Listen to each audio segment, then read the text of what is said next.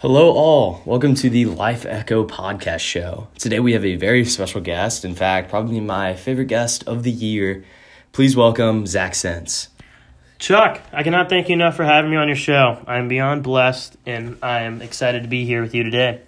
Zach, it's truly my honor. Today we're going to be asking you how you've been dealing with your mental health through 2020 and into 2021, what life has been like through 2020, what your experiences were like, what you've learned from these experiences, how you can pass these traits on to other people, and what attributes you can use from these traits to get where you want to be in life. So, Zach, overall, how's your 2020 and your transition into 2021? Um, it was tough physically and emotionally. I'm not gonna lie. I experienced a lot of loss in a short amount of time, and before 2020, I had never dealt with loss before. I was beaten down emotionally and I still haven't fully recovered from the events of 2020 and the start of 2021. It has especially been a very rough five months, but I'm surrounded by a great support system. I have great friends and family, and they have made life so much easier and have made my life more fulfilling.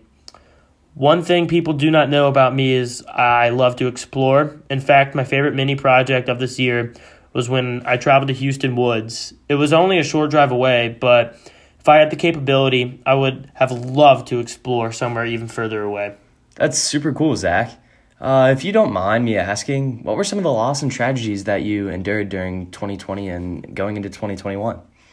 Well, uh, before I start, uh, I want to make this very clear that this is not a sob story and it is not meant for you to feel sad. It is meant to show you that life is short and you have to live every moment like it's your last.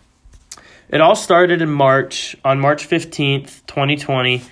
I had I had one of the hardest days of my life. It was my last lacrosse practice and there was a coach named Jack Toom who I was very close with. He was 23 years old and he was like a big brother to me and a, a role model.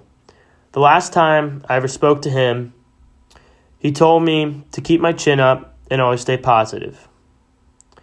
Um, on March 15th, Jack collapsed in the shower and died of an underlying heart condition. I was heartbroken and I didn't know what to do. And then fast forward six months to September. College was great. I was having a great time. I was with some of my best friends from high school, and we were meeting a ton of new people, and I couldn't complain. I was healing over Jack over time, and I was I was doing pretty well. But just like that, your life changes with the blink of an eye. On September 19th, 2020, at 7:24 in the morning, I got a call. It was a Saturday, and it was from my mom. I answered the phone, and she proceeded to tell me that one of my best friends from high school was involved in an accident the night before and was in the hospital with traumatic brain injuries. He was in critical condi- condition, and she was on her way to pick me up. I was broke. I just started breaking down. I was I was crying and it was awful. And we rushed over to the hospital and we weren't allowed to see him. But me and all my friends stayed in the courtyard for the whole day and we just prayed. And then two days later, my best friend Michael Curran died at the age of 19. I was lost. I, I didn't know what to do, what to think. I didn't feel real. It just felt like a dream. I remember I was I remember asking myself and like telling myself I'm not supposed to lose my best friend at the age of 19. That is supposed to happen way down the road. It is still very hard for me to deal with and it is like a stab in my heart every time that I talk about it. Then not even 5 months later, on February 6th, my grandmother passed away. Uh, I took this one very hard because I was very close with her. I saw her almost every day, and I would talk with her a lot about Michael, and she would always console me and give me great advice. And always, in the end, I would feel better and I would feel happy. And now that that person was gone, and it was it was really hard. And she was like my other best friend, and that only happened twenty days ago, so it's still very fresh. Wow, Zach, I'm truly sorry for your losses. How are you currently dealing with these events? Honestly, it's been it's been hard, especially right now after losing my grandma. It brought back a lot of feelings when I lost Jack, but especially when I lost Michael. I talked to my mom a lot a lot about stuff and I've just she's been awesome. She is a saint, let me tell you. I'm, she is always there for me no matter what. She is my rock. I also had recently joined a fraternity, and the guys around me are so nice to talk to because they give great advice, and some of them have empathy for me and have even gone through similar things, which doesn't make me feel alone, and it brings a lot of not I wouldn't say joy, but comfort knowing that people go through the same thing. And I've been blessed with a great family and support system. I have so many people I can talk to about these events, especially when Michael died, because all of my friends are going through the exact same thing. And we had our whole high school backing us up, and I just had so much support. And obviously, the events that I talked about are tragic, but there are two sides to every story. For example, all the events experience I have experienced have taught me more about empathy than I could even imagine. That is why learning about empathy has been one of my favorite parts about ESP.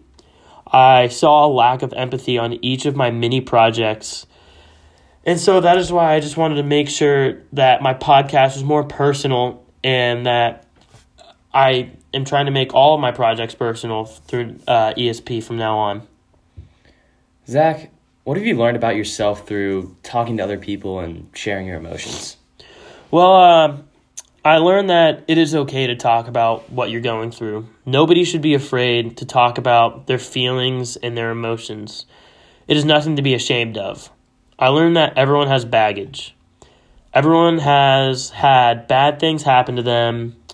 Bad things happen to everybody. And you can make the, the choice to be sad about it, or you can make the choice to be positive, look at the positive sides of things, and choose to be happy. Happiness is a choice. And that that has come very that has come very clear to me in the past 5 months. It is easy to be sad and to feel bad for yourself, but you gain absolutely nothing from feeling bad. And at the beginning of the semester, it was very hard for me to get back into the swing of school. And for my creative introduction, I simply just made a document with fun facts about my life it was not very creative, and I didn't show any of my true emotions. I didn't incorporate happiness into my work, and now going forward, I know to incorporate happiness in everything that I do. Zach, how have you grown as a man through these tragic and different and unique events? Well, like I talked about earlier, it is okay to talk about your emotions and cry and to cry even for men. I found out that what the real important things are in life at a young age. I have learned to live in the present, and I have learned to love one another always, and to make sure you tell the ones you love that you love them, and to make sure that you show them that you love them. I live every day like it's my last. I would be content if I died today. Through these events, though the though these events sucked, I have learned so many life lessons that I will carry with me till the day I die. I have also learned that the most important thing in life is the relationships that you make with other people. After a loss of a loved one, most people see their past events as failure because there is so much doubt running through your head. However, ESP has taught me that there are no failures in life, only events that you learn from. How have the different types of creative thinking helped you through these these times? Well, I've used all of them. I use resilience every day to remember that Jack, Michael, and my grandmother lived a great and happy life. Resilience has taught me to look at the positives in tragic events. Because of Jack, I learned many life lessons on, on and off the field. With Michael, I had so many great memories with him, and I will hold those close to my heart forever. And it taught me to live every day like it is my last, and not to take anything for granted. And finally, with my grandmother, she lived such a great and happy life. She was very faithful, happy, and I get to spend a great 19 years with her. And she shaped me into the man I am today, and I'm very proud of that person. Then through ESP, I learned that there are more people going through the same stuff, and I'm not alone. I have seen personal accounts of people f- feeling empathetic for me and sharing their stories about loss and making themselves vulnerable and sharing their deepest feelings, which is a very powerful thing. I have learned about risk and used it to talk about my feelings with others. And I've used divergence to live in the presence, present. It helps me live in the moment and think about how I am blessed to have the ability to think and create so many different mindsets. I was meant to be in this moment, so I'm going to take everything and learn from everything that I can. Wow.